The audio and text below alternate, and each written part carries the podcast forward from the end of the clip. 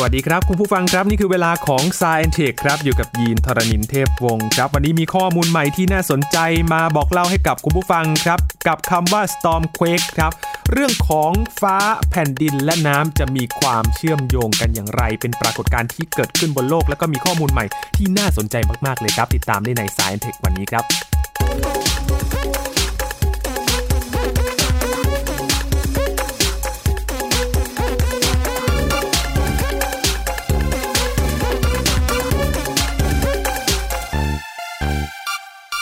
เรื่องของพายุแผ่นดินไหวคุณผู้ฟังคิดว่าจะมีความเชื่อมโยงกันได้หรือไม่ครับ แต่ตอนนี้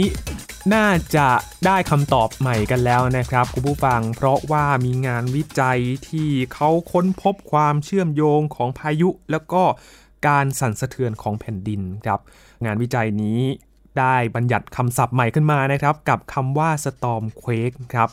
เราเคยคุยกันเรื่องของพายุว่า เอ๊ะ พายุกับแผ่นดินไหวนั้นไม่น่าจะเชื่อมโยงกันนะครับ แต่คราวนี้ต้องมาเปลี่ยนข้อมูลกันใหม่แล้วนะครับ คุยกับอาจารย์บัญชาธนบุญสมบัตินะครับ สวัสดีครับอาจารย์ครับ สวัสดีครับยีนครับ สวัสดีครับท่านผู้ฟังครับ คราวก่อนที่เกิดพายุฮากิบิสนะครับอาจารย์ ครับ ที่เราพูดถึงพายุที่มีความรุนแรงระดับหนึ่ง แล้วก็ ครับ อยู่ๆ ก็มีแผ่นดินไหวตามมา ครับ ตอนนั้นเราคุยกันว่า เอ๊ะ มันไม่น่าจะเชื่อมโยงกัน ในะในครับ กรณีนั้นเนี่ยนะครับก็การแผ่นดินไหวนะครับก็มาจากทางธรณีวิทยา อาจารย์ครับ นะครับเพราะแผ่นดินไหวที่ขนาดใหญ่มากพอสมควรนะฮะห้ากว่าๆแต่ว่าเรื่องที่คุยกันวันนี้นะครับอันนี้นี่มีงานวิจัยรองรับชัดเจน ครับ แล้วเก็บข้อมูลนานด้วยนะครับเป็น 10 ปีเลย อืม นะครับเดี๋ยวมาคุยกันในรายละเอียดนะ ค ค รั รับบ งานวิจัยนี้เป็นงานวิจัยจากที่ไหนครับอาจารย์ ครับโอ้หลายสถาบันเลยนะครับหลายสถาบันเลยทั้งเป็น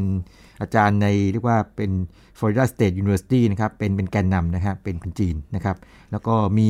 ที่น่าเชื่อถือคือว่ามี USGS ด้วยคือเป็นสถาบันวิจัยทางธรณีวิทยาของสหรัฐอเมริกา แล้วก็มีน่าสนใจคืออย่างนี้ เรามีฟ้าแล้วเนาะก็คือพายุใช่ไหมฮะแล้วมีแผ่นดินใช่ไหมครับก็มี USGS นะครับ แล้วก็มี Scripps Institution of Oceanography คือมีมหาสมุทรด้วย อ่า ดังนั้นเนี่ยงานวิจัยชิ้นนี้นะฮะน่าจะเป็นครั้งแรกหรือครั้งแรกๆเลยที่เชื่อมโยง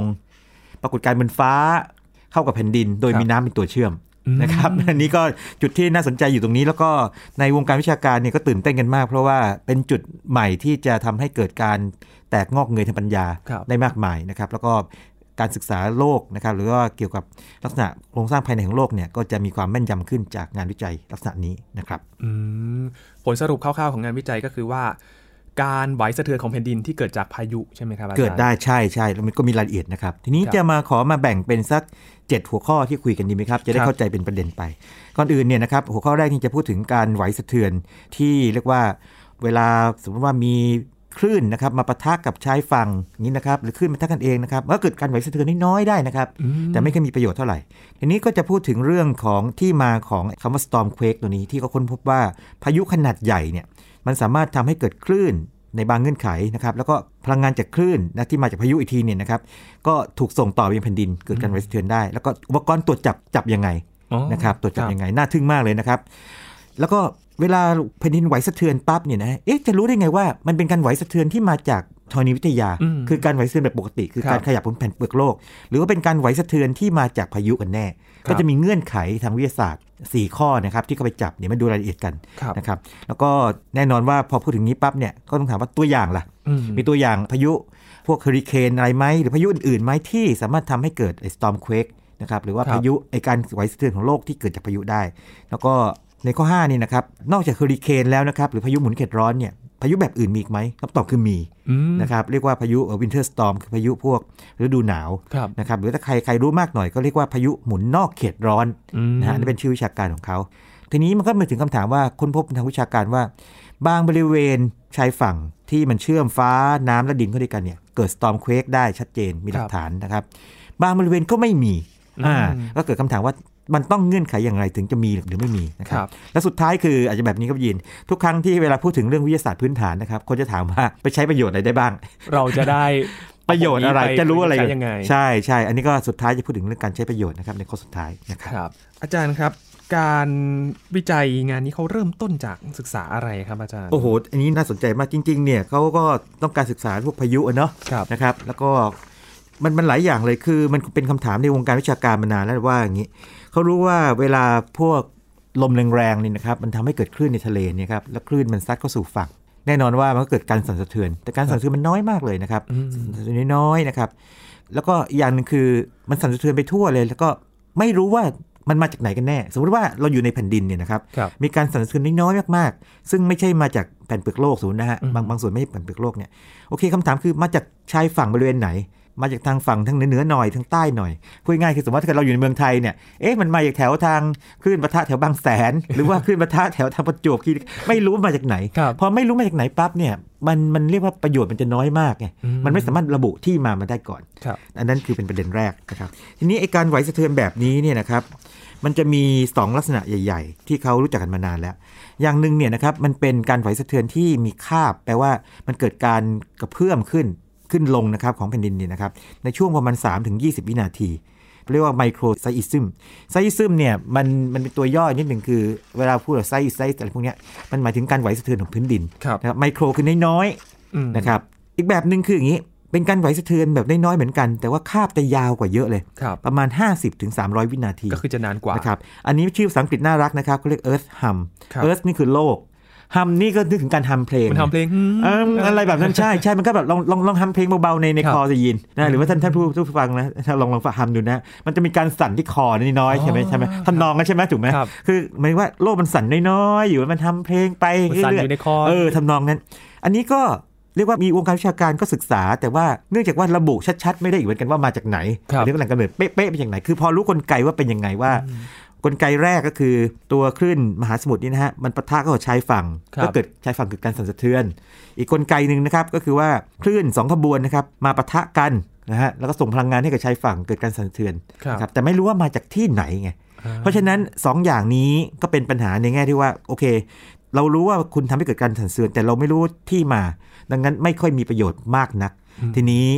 เรื่อง storm quake นะครับ มันน่าสนใจที่ว่าเมื่อมีพายุขนาดใหญ่ พวก ครับ เฮอริเคนหรือพายุพวกไอ้ฤดูหนาวนี่นะครับ เข้ามาแล้วก็ปะทะเข้ากับชายฝั่งปั๊บเนี่ยนะฮะมันรู้จุดปะทะไง อืม นะแม้ว่ามันจะเคลื่อนไปแต่รู้จุดปะทะ อย่างที่เวลาพูดว่าพายุขึ้นฝั่งแล้วนะอย่างพายุของเรา ทาง ขึ้นฝั่งเวียดนามแล้วอะไรอย่างนี้เป็นต้นนะฮะหรือทางทางอเมริกาก็ขึ้นฝั่งทางแถบฟลอริดาแล้วอะไรอย่างนี้เป็นต้น รู้จุดรู้วันเวลาแน่นอน ครับ เพราะฉะนั้นถ้าสามารถตรวจจับการไหวสะเทือนของแผ่นดินได้เนี่ยก็รู้ว่ามันเคลื่อนที่เร็วแค่ไหน อืม นะครับการไหวสะเทือนมากแค่ไหนเป็นต้นนะครับแล้วไปไกลได้แค่ไหนเป็นต้น ตัวนี้เนี่ยในทางวิชาการเนี่ยเขาเรียกว่าเป็นคลื่นเรลลี่นะครับช่วงคาบมันเนี่ยมันอยู่ตรงกลางระหว่างไอไมโครไซซึมกับเอิร์ธทัมพอดีเลยคือเมื่อกี้นี้ไมโครไซซึมเนี่ยมันสามถึงยี่สิบวินาทีใช่ไหม ครับ สามยี่สิบนะและอีกทีหนึ่งคือเอิร์ธทัมเนี่ยห้าสิบถึงสามร้อย ครับ เพราะฉะนั้นมันจะแหว่งไปช่วงหนึ่งคือ20-50ถึง อืม แล้วก็ปรากฏว่าเจ้า Daily Wave เนี่ยหรือคลื่น Daily เนี่ยอยู่ในช่วงนี้พอดี อ๋อ แล้วอ่าแล้วคลื่นนี้แหละที่ใช้ในการศึกษา ครับ Storm Quake ก็อันนี้เป็นเบื้องต้นก่อนว่า จริงๆ แล้วการไหวสะเทือนของแผ่นดินที่มาจากหรือว่าลมหรือคลื่นต่างๆเนี่ยมี ครับ แต่ว่าไม่เคยมีประโยชน์เพราะว่าไม่รู้จุดที่มันกำเนิดมาอย่างไงนะครับแต่คราวนี้พายุเข้ามารู้จุดกำเนิด ครับ ตำแหน่งแล้วก็เป็นวันเวลาด้วยนะครับ อ่าก็คือช่วงเวลาในการตรวจจับเนี่ยก็รู้ ใช่ ละ ใช่ใช่ครับ แล้วก็ทำยังไงต่อครับอาจารย์ โอ้ยีนครับอเมริกาเป็นประเทศที่ใหญ่มากเนาะ แผ่นดินใหญ่ สมมติว่า ใช่ใช่ลองจินตนาการประเทศอเมริกานะฮะเป็นรูปสี่เหลี่ยมผืนผ้ากันแต่คร่าวๆนะจริงๆมันมันไม่ผืนผ้าแน่นอนแต่ว่าคร่าวๆสมมติลองคิดผืนผ้านะออกแนวยาวตามแนวนอนมากกว่านะฮะสมมติว่าคลื่นปะทะทางฝั่งขวานะครับฝั่งตอนออกของเขาแถวแถบฟลอริดาอะไรเงี้ยนะฮะแล้วมันกระจายไปทั่วเลยนะครับขึ้นทางเหนือไปทางตะวันตกนะฮะลงลงใต้บ้าง แต่ว่าส่วนใหญ่ไปทางตะวันตกเนี่ยถ้าเกิดจะศึกษาจริงๆเนี่ยมันก็ต้องมีตัวอุปกรณ์ตรวจจับความไหวสะเทือนใช่ไหม ครับ กระจายหมดเลย โอ้โห อย่างนี้เลยครับ เขามี array หรือว่าเป็นกลุ่มของตัวตรวจจับนะครับ ปูพรมต้องใช้คำนี้นะปูพรมทั่วสหรัฐอเมริกาเลย โอ้ นะมันมันเป็นของอเมริกาอยู่แล้วไงนะฮะ แล้วก็นักธรณีวิทยาเนี่ยเขาก็ใช้พวกนี้อยู่แล้วในการศึกษาการไหวสะเทือนนะฮะเรียกว่า U.S. Array Transportable Array คือว่าสามารถเคลื่อนย้ายได้ด้วย อืม นะครับ ปูพรมลองจินตนาการประเทศอเมริกาทั้งประเทศนี่ครับ มีพวกนี้ปูพรมอยู่กระจายไปในทุกรัฐทุกที่ในแผ่นดินทั้งหมดเลย เพื่อที่จะตรวจจับ เพื่อตรวจจับว่าสมมติว่ามีการไหวสะเทือนที่ไหนเนี่ยมันก็จะจับได้หมดเลย ม นะครับคิดถึงนี้ก็ได้ครับ อย่างจอทีวีดิจิตอลของเรานี่นะฮะถ้าเราไปดูใกล้ๆเนี่ยมันมีจุดสีอยู่เนาะ ครับ แต่ละจุดนี่ก็มีตัวจับไหวสะเทือนอยู่ทำนองนี้ฮะ อ๋อ ปูพรมทั่วจอนี่ครับนึกภาพไหม ครับ แล้วก็เขาก็จะมีเทคนิคนะครับในเชิงวิชาการนะครับ A E L U M A อลูมานะครับอลูมาเมธอดในการที่จะวิเคราะห์ว่าตัวคลื่นนี่นะครับ มันมายังไงแล้วก็จุดสำคัญคืออย่างนี้ มันสามารถจะต้องบอกคือทั้งตัวอุปกรณ์แล้วก็วิธีการเนี่ยต้องบอกได้ว่า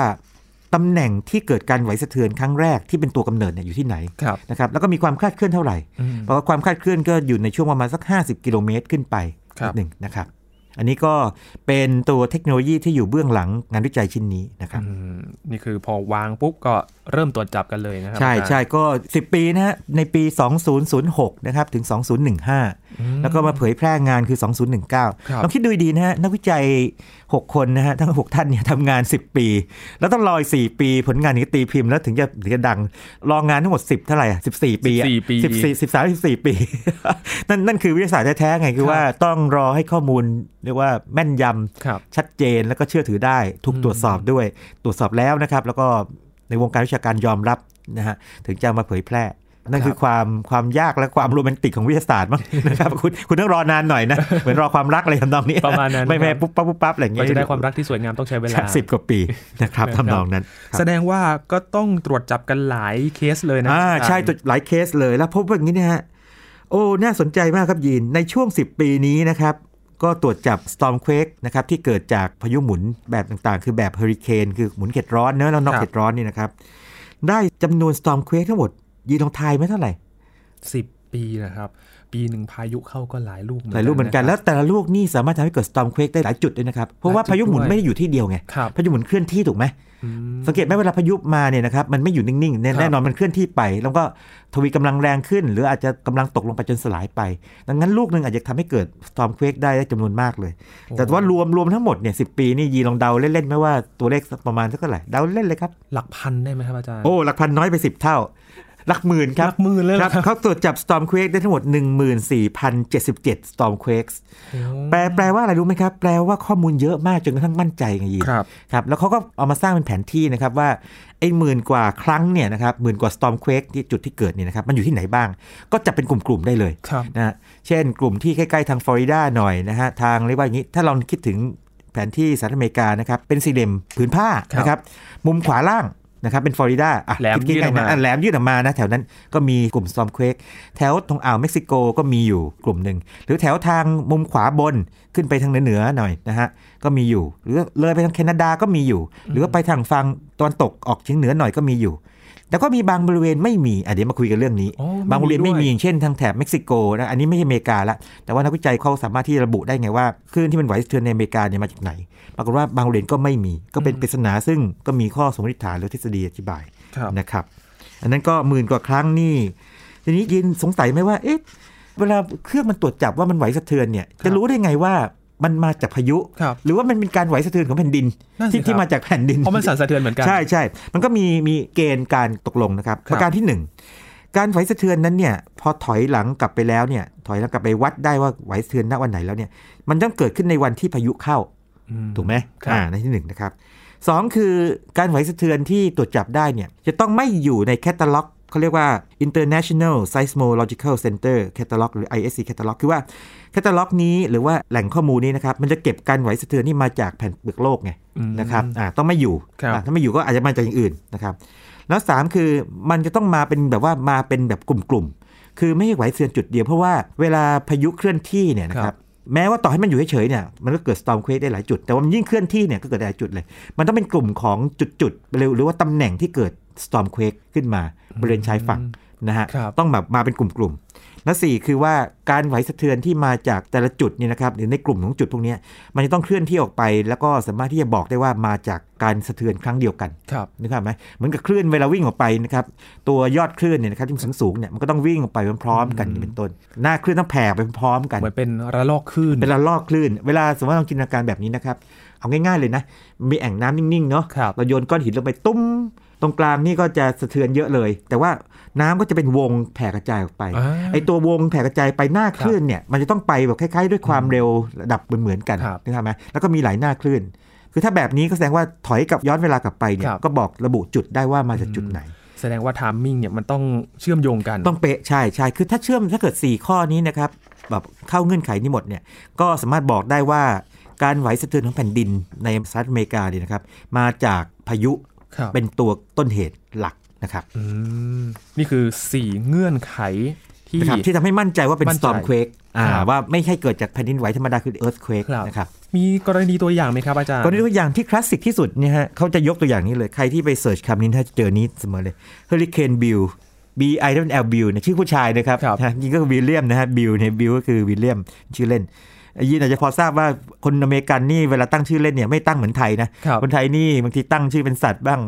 หมาแมวอะไรใช่ไหม ทำนองนี้ใช่ไหมหมูอะไรอย่างนี้นะครับ ครับ นะแต่ฝรั่งนี่เขาจะชัดเจนนะฮะอย่างที่คนชื่อวิลเลียมเนี่ยก็เรียกบิล ครับ นะฮะอย่างบิลคินตันอะไรอย่างนี้นะฮะ อืม นะครับทีนี้เฮอริเคนบิลเนี่ยนะครับมาในปี 2009 นะครับกำลังแรงสูงสุดเนี่ยจะเป็นระดับ 4 ยังจำได้ไหมที่เราคุยกันว่าเฮอริเคนมี 5 ระดับเนาะ ครับ สี่เนี่ยเกือบสูงสุดแล้วนะ เกือบสุดแล้ว แต่ว่าตอนที่เขาปะทะเข้าสู่ชายฝั่งเนี่ยนะครับแถวนิวอิงแลนด์เนี่ยนะครับตอนนั้นลดกำลังลงมาเหลือระดับ 1 ละ แต่ระดับหนึ่งนี่ก็ทำให้เกิดสตอมควกได้ ครับ แล้วก็เจ้าหนี่นี่ก็ทำให้เกิดสตอมควกไปทั้งหมด 298 ครั้ง ลูก ครับ เดียว ลูกเดียว เนี่ เนี่ยย นะคนะค รั รั บบ อาจารย์ สองร้อยเก้าสิบแปดครั้งงั้นยินก็อาจจะไม่แปลกใจเมื่อกี้ทำไมบอกว่า ภาพรวม 10 ปีเนี่ย ครับ เป็นหมื่น เพราะขนาดลูกเดียวนี่เกือบ 300 ครั้ง และลูกหนึ่งแต่ละปีเนี่ยเฉลี่ยประมาณอ่ะยี่สิบลูก อะไรประมาณนั้นสิบยี่สิบ คูณ ลูกประมาณ เข้าไป ทำนองนั้นนะครับ โอ้โห เพราะฉะนั้น ครับ ก็จะเริ่มเห็นภาพนะครับ 298ซอมควกเนี่ยนะครับที่เกิดขึ้นเนี่ยก็เกิดขึ้นภายในเวลา 30 ชั่วโมง ครับ ก็คือในช่วงเวลาที่มันค่อยๆ เลาะขอบชายฝั่ง ครั ไป บ นะครับ ตัวนี้เคลื่อนที่แบบนั้น แล้วก็เขาพบว่าแผ่นดินไหวที่เรียกว่า storm quake เนี่ยครับ ถ้าดูเอ่อลักษณะการสั่นไหวสะเทือนเขาเนี่ยจะเทียบเท่ากับแผ่นดินไหวปกติเนี่ยระดับประมาณสักขนาด 3.5 อืม ครับซึ่งก็ถ้าเกิดว่าเป็นแผ่นดินไหวธรรมดาก็ไม่ได้สร้างความเสียหายอะไรมากนัก ครับ นะฮะแต่ว่าในทางวิชาการต้องสนใจ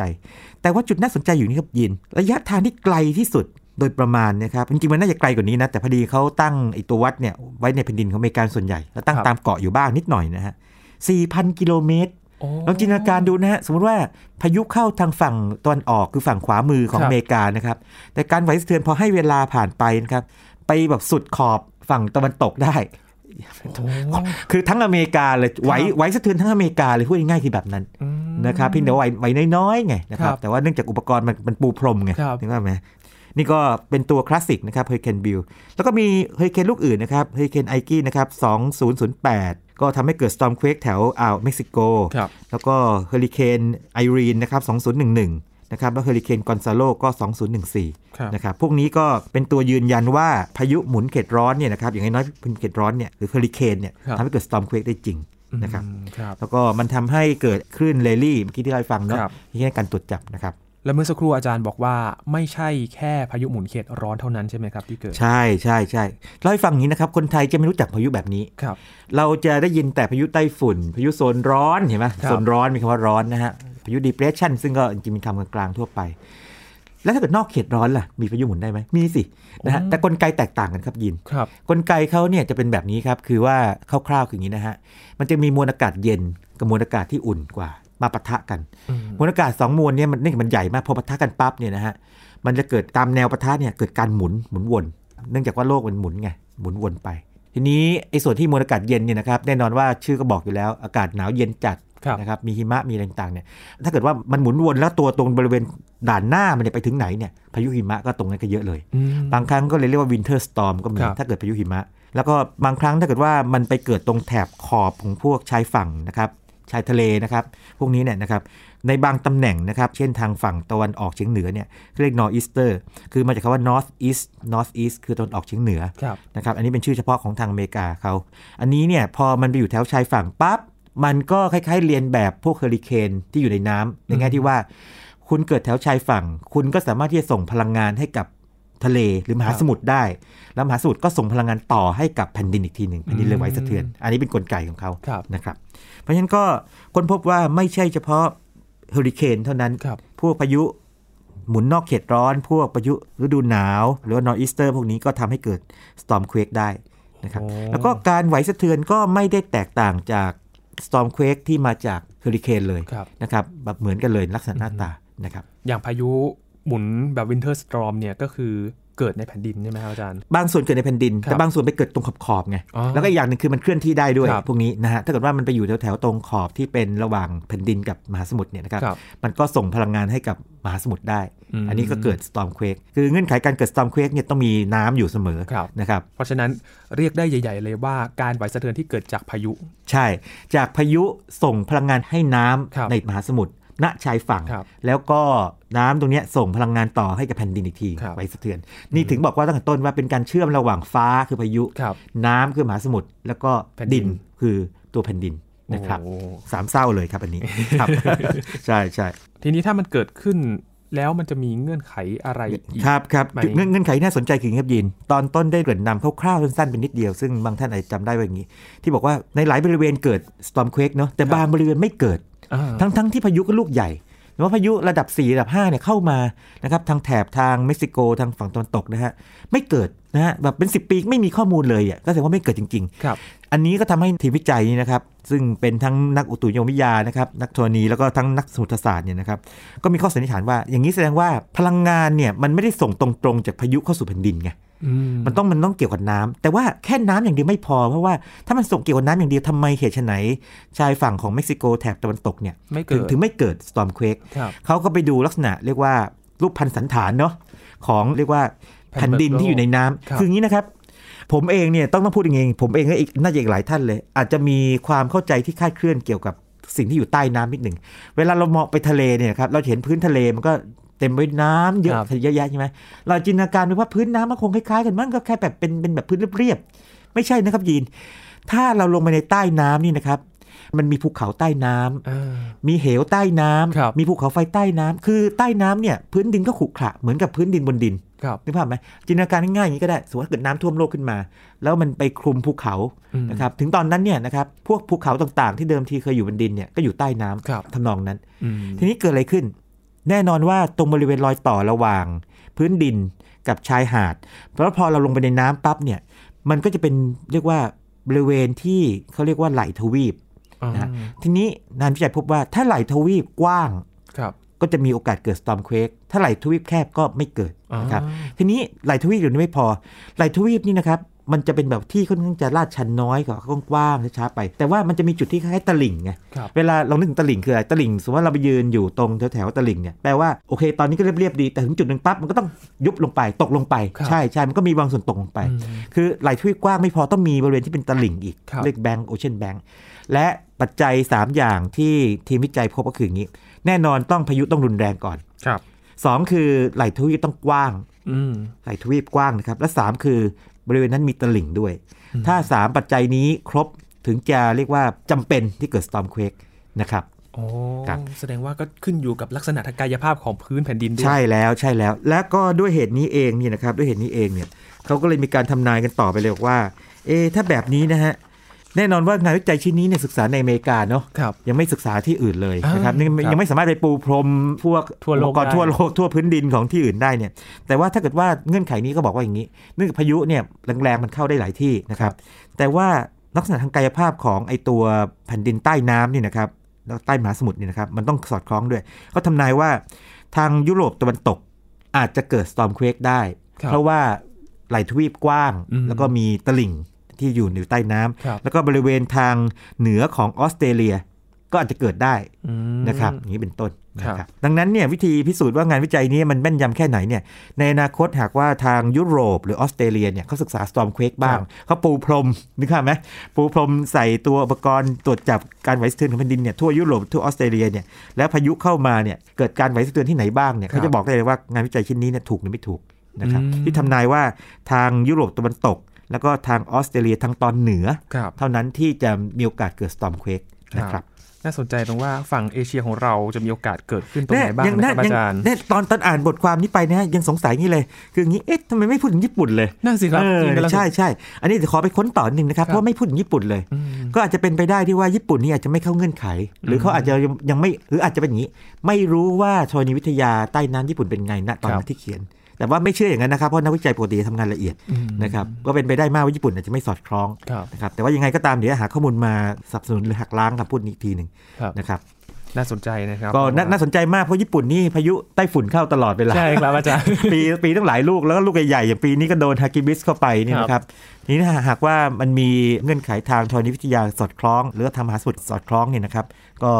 เกิดสตอมเควกได้ ครับ นั่นเอง นี่คือเรื่องราวของสตรองเฟกนะครับ ปรากฏการณ์ใหม่ที่เรียกได้ว่าเป็นคำบัญญัติใหม่เลยก็ว่าได้นะครับอาจารย์ที่ ใช่ เราเคย ใช่ ได้ยิน ใช่ ก็ทำให้เห็นว่าปรากฏการณ์ที่เกิดขึ้นนี้มีความเชื่อมโยงระหว่างฟ้าน้ำแผ่นดินนี้ก็มีความร่วมมือกันได้ ใช่ใช่แล้วก็ขอแถมสุดท้ายนะครับคนเนี่ยถามว่าแล้วประโยชน์มันคืออะไร ครับ นะครับเวลาเกิดการไหวสะเทือนของโลกนี่นะครับนักธรณีวิทยาจะใช้การไหวสะเทือนเนี่ยในการศึกษาโครงสร้างภายในของโลก นะครับ คือดินมันคล้ายๆอย่างนี้ไง เราใช้เอ็กซเรย์ในกา ค ร รับ ตรวจสอบอวัยวะภายในของเรา เวลาเราเจ็บป่วยเนอะหรือว่า ครับ เกิดว่าใครที่อาจจะเกิดอุบัติเหตุ กระดูกอาจจะหักหรือหักตรงไหน ครับ ครับใครที่เป็น นิ้ว ใช้เอ็กซเรย์ตรวจได้อยางนี้เป็นต้น หรือใช้อัลตราซาวด์ตรวจ ความจริงเนี่ย เปรียบเทียบอัลตราซาวด์จะดีกว่า เพราะว่าอัลตราซาวด์ที่เกิดการไหวสะเทือน ครับ อคลื่นเสียงไง อืม นะครับแผ่นดินไหวเนี่ยนะครับเปรียบเสมือนอัลตราซาวด์ ครับ ของโลกนะครับเราทำอัลตราซาวด์ทีนี้เดิมทีเนี่ยนักธรณีวิทยามีแต่อัลตราซาวด์ที่เป็นการไหวสะเทือนที่เกิดจากแผ่นเปลือกโลกขยับตัวอย่างนี้เป็นต้น คราวนี้มีอัลตราซาวด์แบบใหม่ ที่เกิดจากพายุหมุน แต่ว่าจะต้องมีเงื่อนไขว่าจะต้องมีชายเรียกว่าบริเวณชายฝั่งชายหาดนะครับที่ ครับ สอดคล้องด้วยอย่างที่กล่าวไปแล้วนะค ครับรับ ไม่แน่นะครับ อาจจะมีงานวิจัยเรื่องนี้ในระดับโลกก็ว่าได้นะครับ อาจารย์ ใช่ใช่รอติดตามต่อไปนะครับ เพราะว่าผมอ่านเปเปอร์วิชาการเลยนะครับ อันนี้ไปนั่งอ่านเลย แล้วก็ตั้งชื่อน่ารักมากนะครับ ปกติบทความวิชาการจ๋าเนี่ยนะครับ ที่ตีพิมพ์แบบวิชาการจริงเนี่ยนะฮะที่ลงในพวกเจอแนลต่างๆเนี่ยเขาตั้งชื่อยาวๆเนอะ ครับ แต่นี่ตั้งชื่อคำเดียวเลยครับ storm quakes นานๆที่เจอแบบนี้นะครับ ส่วนใหญ่จะเจอแบบนี้เนี่ยในกรณีที่มีการค้นพบอะไรใหม่ๆ อืม นะฮะถ้าจำไม่ผิดเนี่ยจะมีอยู่ครั้งหนึ่งนั้นพูดถึงคอไซคริสตัลหรือไงเนี่ยคฮะรับ ไว้หาโอกาสมาพูดเรื่องนี้อีกทีหนึ่งตอนที่ค้นพบเรียกว่าผลึกแบบคอไซอย่างนี้เป็นต้น อ๋อ ครับคือถ้าเกิดว่ามันเป็นเรื่องที่ใหม่มากๆเนี่ยแล้วมีการสื่อคำใหม่มาไหมเขาใช้อันนั้นเป็นชื่อบทความ ครับ ซึ่งนานๆเกิดที อันนี้ก็ต้องถือว่าเป็นอีกครั้งหนึ่งที่มีการ breakthrough หรือว่าการก้าวกระโดดครั้งใหญ่ในวงการวิชาการ ครับ ต้องถือเป็นเรื่องที่น่ายินดีสำหรับนักวิชาการในฟิลนี้ ทั้งฟ้า แล้วก็น้ำแล้วก็ดิน แผ่นดิน ด้วยนะครับแล้วก็คุณผู้ฟังไทยเวสคราวนี้ก็โชคดีนะครับ เพราะว่าน่าจะเป็นครั้งแรกหรือครั้งแรกๆที่ได้ฟังเรื่องที่ใหม่จริง ครับ ๆนะครับอย่างละเอียดพอสมควรนะครับ โอ้โหงานวิจัยเรียกว่าสุดยอดนะครับนับ ครับ ถื สุดยอดมากเลยครับ นั นี่คิดดูใช้เวลา 10 ปี แล้วต้องรออีก 4 ปีกว่าจะตีพิมพ์ออกมาแบบชัดๆ ให้คนทั่วโลกรับทราบกันนะครับ ก็ทำให้เราได้รู้เรื่องใหม่บนโลกนี้ที่ยังมีอะไรให้คนค้นหาอีกมากมายนะครับ อาจารย์ ครับใช่ครับ วันนี้ขอบคุณอาจารย์บัญชามากๆเลยนะครับ ยินดีมากครับ กับเรื่องราวของ Stormquake นะครับ เรื่องราวใหม่จากงานวิจัยบนโลกนี้ครับ นี่คือ Science Tech ประจำวันนี้นะครับ คุณผู้ฟังติดตามรายการกันได้ที่ www.thaipbsradio.com นะครับ ช่วงนี้ยีนทรณินเรียบวงศ์พร้อมกับอาจารย์บัญชาธนบุญสมบัติ ลาคุณผู้ฟังไปก่อนนะครับ สวัสดีครับ